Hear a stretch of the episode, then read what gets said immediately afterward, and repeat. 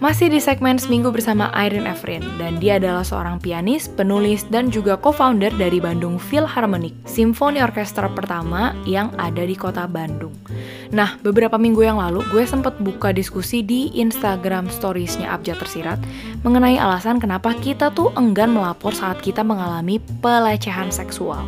Dan yang paling fucked up-nya nih ya, cerita-cerita yang masuk ke DM gue adalah soal pelecehan seksual yang dilakukan oleh anggota keluarga sendiri. Entah itu sama om, kakak ipar, atau bahkan sama kakeknya sendiri. Jadi untuk kalian ya, yang mungkin pernah mengalami isu ini dan masih belum berani atau mungkin mikir-mikir untuk speak up, tenang, lu nggak sendirian. Karena di episode ini, Irene akan menceritakan pelecehan seksual yang terjadi saat dia berada di komunitas spiritualnya. Dan selain itu dia juga akan ngebahas kenapa penting banget untuk kita punya pemahaman yang jelas mengenai kesetaraan gender dan juga women empowerment. Kan aku tuh dari kecil tuh udah banyak baca buku. I'm a reader. I read lots and lots of books dan kalau menurut gue kayaknya itu di situ pertama-pertama masuk pemahaman-pemahaman yang mm, strong women character lah kayak gitu-gitu Yeah, tuh kan. yeah, yeah. If you read a lot of books, you will find a lot of um, stories that are like that. Hmm. Nah, jadi kayak unconsciously itu udah udah mulai tertanam lah gitu di si otak gua. Nah, cuman karena waktu 20-an itu kan masih eh, masih dalam situasi yang very conservative, terus belum mengalami yang harassment yang di mana guanya sampai ke sadar bahwa uh, this is wrong and and study it and you know try to learn about it deeper. Jadi em, kayak orang yang toxic relationship tapi nggak tahu gitu loh. Iya, Jadi iya. kayak ngerasa Paham. bahwa something's not right here, but I can't pinpoint what gitu loh. Gue nggak Iya. tahu apa, but I just don't feel, I don't feel like it's it's uh, working. Nah, kalau dari lu sendiri gitu ya, Rin, what are the things yang mungkin liberate lu akhirnya setelah lu lebih aware soal uh, women empowerment ini? Probably I have to say financial uh, freedom. Hmm, So ya. kayak sebelumnya itu tanpa sadar tuh selalu berpikiran oh nggak usah khawatir gitu. Nanti suami gue bakal ngurusin gue secara keuangan gitu kan. Iya, iya, atau iya. eh, kalau nggak nanti kan em, mungkin ada dari dari bokap gue lah gitu. Nah terus dengan apa ya lebih lebih sadar tentang gender equality juga muncul kesadaran bahwa eh, berarti secara financial juga gue nggak boleh kayak gitu dong bener nggak Ya. jadi gue memulai journey si financial journey gue itu financial freedom journey gue dan itu um, ya for me is very very liberating Wow, nice. Itu apakah saat di mana lu punya si Bandung Philharmony? Eh, enggak belum belum saat itu kan aku waktu itu baru masa-masa kenalan sama si Oki sih sebenarnya Ah, si oke. financial freedom itu aku baru start 2019 awal. Pas sebelum si Ah. Oki meninggal beberapa bulan sebelum si Oki meninggal baru gue tuh merasa kayak I don't think I should kayaknya harusnya gue gue bisa deh independen gitu loh. I don't think I should depend financially on kan udah menikah sama si Oki ya. So I started couple months before that studying the concepts gimana sih habit-habitnya gitu kan Eh, harus tracking expenses sendiri atau apa-apa gitu kan managing ngebuka Keuangan lah, income iya. jangan cuma satu gitu kan ya gitu. Nah, it, that actually helps me so much ketika si Oki meninggal. Karena I was already doing it, couple months doing it. Jadi ketika si Oki meninggal, gue udah ada habit-habit itu sih, habit-habit untuk ngurus keuangan gue sendiri. Iya, gue langsung ke recall beberapa temen juga sih yang kayak mamanya tiba-tiba harus handle all the financial situation saat papanya mendadak meninggal gitu. Eh, Dan itu bener-bener wow, chaotic banget gitu ya. Sedangkan gue pas ngeliat mama mertua gue yang bener-bener financially dia super-super knowledgeable, ya itu come in handy banget sih saat lu misalnya ditinggal oleh pasangan, setidaknya in that kind of area lu um, have control over it gitu, nggak nggak kelulus kelulus banget ya. Dan Ya, kalau betul. soal financial freedom itu perempuan-perempuan di sekeliling lu seperti itu juga kah? Eh menarik ya kalau misalnya ngomongin ini di Indo. Because actually I think Indonesian women is quite uh, quite strong gitu. Dan, dan quite entrepreneurship. Banyak banget kan ibu-ibu yang jualan, ya kan? Yes, kreatif Banyak, banget. banyak Apalagi gitu. di masa Iya. pandemi, men. Gila. Exactly, exactly. Jadi actually uh, it's quite interesting kalau misalnya kita ngomongin uh, kayak gitu di Indo. I think women in Indo are quite entrepreneurship. Yeah. Um, lumayan sih dalam hal itu. Nah, cuman yang kayak menurut aku ya, yang kayak, kayak si nyokap gue juga berhenti jadi pendeta jadi bisnis woman sekarang gitu kan jago lagi gitu Nah, Hebat, hebat, Eh, hebat. cuman yang yang kayaknya menurut aku oke masih menariknya adalah mereka tuh ngelakuin itu for their families. They do that for their husbands. Hmm. They do that for their sons, for Yeah. their kids. You- Yeah. it- It's a great thing, hal yang mulia. Cuman kan you can also do it for yourself. Ya, ya kan kalau misalnya kayak women empowerment itu kan you can also do it for yourself. You can also build your own assets. Gak harus pinter cari duit terus duitnya semuanya dikasihin ke suaminya gitu kan. Iya, Jadi paham, paham, paham, paham. eh, di step itunya loh bahwa masih banyak yang kayak gitu. Tapi kalau terkait Hmm. Cewek Indo pinter cari duit atau enggak, oh pintar banget menurut gue. Iya sih gue bilang kayaknya tuh rata-rata kalau di developing countries ya womennya itu tuh sebenarnya bener-bener ada potensial banget loh in terms of memutar uang gitu ya kalau misalnya iya. tidak didoktrin dari kecil bahwa eh, Nah, terus uangnya dikemanain gitu kan. iya gitu Iya. dan Eh, kayak kayak Mbak Mbak gitu kan. Si Iya, bener. bibi-bibi kan they work so hard, right? Household Iya. work is not easy kan dari Iya. subuh sampai malam. Terus uangnya semuanya dikirim ke anaknya, cowok. Atau dikirim ke suaminya di desa. Terus terus kayak gini ini ini aku ambil contoh Mbak Mbak di rumahnya bapak sama ibu gua. Mereka tuh kayak gitu gitu. Jadi rekening bank sendiri nggak punya. Uangnya kan terima uang bayaran uh, pembantu rumah tangga bentuknya cash ya Hmm.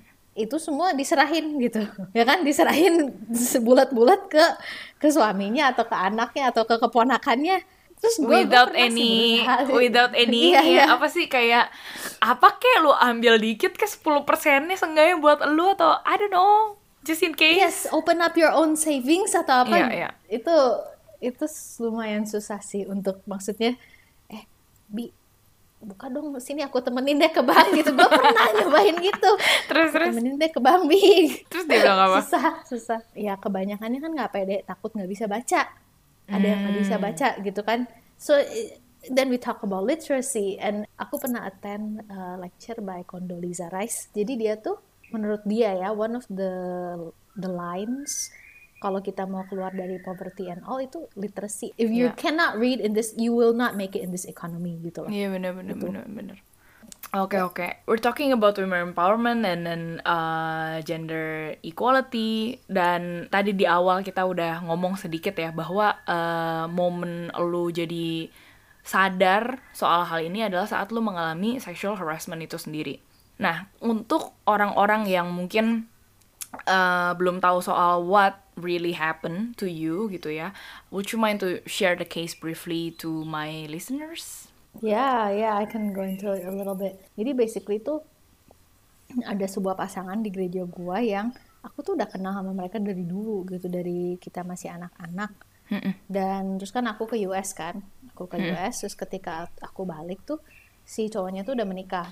Terus ketika gua balik dari US itu kan eh, aku tuh masih belum masuk lagi ke network di sinilah gitu. It's kind of um, bisa dibilang agak-agak vulnerable position. You, you just go through a life change, right? You moved um, half the globe from having lived in the United States for a long time. Udah gitu um, pergaulannya masih belum terbentuk, uh, support sistemnya juga mungkin masih belum terbentuk, masih banyak penyesuaian. Nah di saat itu tuh masuk gitu, jadi kayak uh, mereka berdua tuh ngedeketin gue sebagai teman quote unquote dianterin ke mana-mana, uh, beliin makanan, it's it's really really out of their way gitu. Terus rumah kita tuh jauh banget, it's cross the city. Mereka tuh rumahnya di selatan banget, gue di utara gitu rumah orang tua gue. Iya iya. iya. Jadi itu kan kalau misalnya uh, if you're kind of aware with sexual harassment stages itu tuh kayak ada masa-masa emang ada masa kayak groomingnya gitu really much too nice dan kalau misalnya lu nya agak naif ya lu senang-senang aja gitu kan oh ya udah mungkin mereka ya baik aja Ya gitu namanya juga orang Tanpa baik. Masa berpikir- lo, iya masa lo mikir aneh-aneh Iya, juga gitu kan? Like you, iya, you, tanpa you just berpikir. trust the best of people sih intinya gitu. Iya. Hmm, Iya, too naif lah. Nah, udah gitu lama lah, ada setahun mungkin lebih. kayak gitu sampai tahap di mana gue tuh kayak nganggap mereka tuh best friendsnya gue gitu loh karena itu ada sebuah trust yang terbentuk antara gue yeah. dengan mereka kan dan itu memang tujuannya gitu kalau if if you study the hmm. phases memang tujuannya itu kan ngebangun trust dulu. Nah ketika udah kebangun si trust itu mulai itu testing the water gitu. Jadi kalau misalnya sebenarnya kan ada macam-macam ya caranya testing the water itu. Tapi testing the water itu tujuannya kayak si perpetratornya tuh mau mau testing their victim apakah udah siap atau enggak gitu. Karena kalau misalnya belum siap si victimnya bakal reject gitu. Dan kemungkinan hmm. bakal ngasih tahu orang lain ya iya, atau bener, ngasih tahu teman-teman yang lain. Nah jadi si itu tuh waktu itu kalau misalnya aku pikir sih sebenarnya kayak ada ada banyak lah ya gitu hal-hal kecil gitu. Tapi yang terutamanya kalau misalnya aku sih mereka cari bilangnya tuh kan oh ya lu tuh perlu dipijat gitu. Karena memang waktu itu kan yeah. gue banyak banget main piano kan. So I was like literally just sitting in front of the piano practicing maybe six to eight hours a day gitu nah itu kan kurang olahraga lah apalah jadi pasti punggungnya bermasalah gitu jadi gue hmm. selalu komplain aduh gue tuh banyak back pains gitu oh ya lu pijat aja terus uh, ada namanya ice therapy gitu ya heat ice therapy which is memang memang itu terapi yang betul ada gitu. Iya, yeah. emang yang dia ngomongin bener sih waktu gue lagi baca cerita lu ya, like yeah, it's all exactly, true. Yang dia exactly. bilang dia nggak nggak nggak ngada-ngada, the technique it's there. Iya bener. Iya makanya, nah cuman kan sekarang yang ditanyain emang lu siapa? Gitu, you're not certified to do that. Gitu kan. Hmm. Nah, cuman ya ya udah itu sih pemikiran mindsetnya udah kayak oh ya ya gue percaya aja deh sama lo gitu. Jadi diajak ke rumahnya terus bilang harus dipijat and then the crazy thing is like kayak iya ini tuh harus ranjang gitu. So you have to open like you, lu harus buka baju lo gitu. And and then it's like kalau ditanya dia yang buka baju lo atau lu yang buka baju sendiri? Gue yang buka baju gue sendiri gitu loh. It's like gila itu oke okay. ya yeah, exactly. Itu yeah. tuh udah debate banget untuk ngelakuin gitu. Tapi kalau misalnya ya balik lagi kalau orang yang kurang educated tentang isu ini ya akan berpikiran dia nggak salah apa-apa gitu kan. Orang orang lo yang buka gitu. Iya exactly. Nah dan itu hmm. banyak banget reaksi yang aku terima seperti itu gitu. Jadi gitu terus di ya jadi kan dilakuin lah terapi itu masuk ke WC eh ke kamar mandi ke bathtub lah terus pijet lah di kamarnya mereka which is like ada si wife-nya juga di situ ngebantuin gitu loh so that's like damn that's just like it, it, really absurd situation sih kalau gue iya kan? ada di tempat itu ya like mm -mm. gila itu itu not right you know it's not right tapi you just super confused sih pasti. Iya yeah, you're like what the hell is happening gitu. Terus ada istrinya tuh kan membuat lu merasa bahwa oh it's okay gitu nggak cuma dua orang ada si istrinya di sini gitu. But actually she was there to enable the whole thing gitu. Not yep. she would never have stopped it from happening gitu kan. Hmm. jadi rada-rada ini sih messed up gitu. Iya itu messed up banget sih Iya gue inget waktu gue lagi baca di blog lu gitu ya Kayak gue read it twice loh Atau three times maybe hmm. Kayak gue kayak What? Ini beneran disuruh kayak naked gitu Karena kan yang paling pertama banget hmm. lu bener-bener shock Dan lu gak Lu masih nyemplung ke si ice bath itu pakai baju kan And then after hmm, that yeah. Dia uh, ngajakin lagi Dan yang kali ini akhirnya lu beneran ya naked gitu ya hmm. It's a very deep uh, mind game.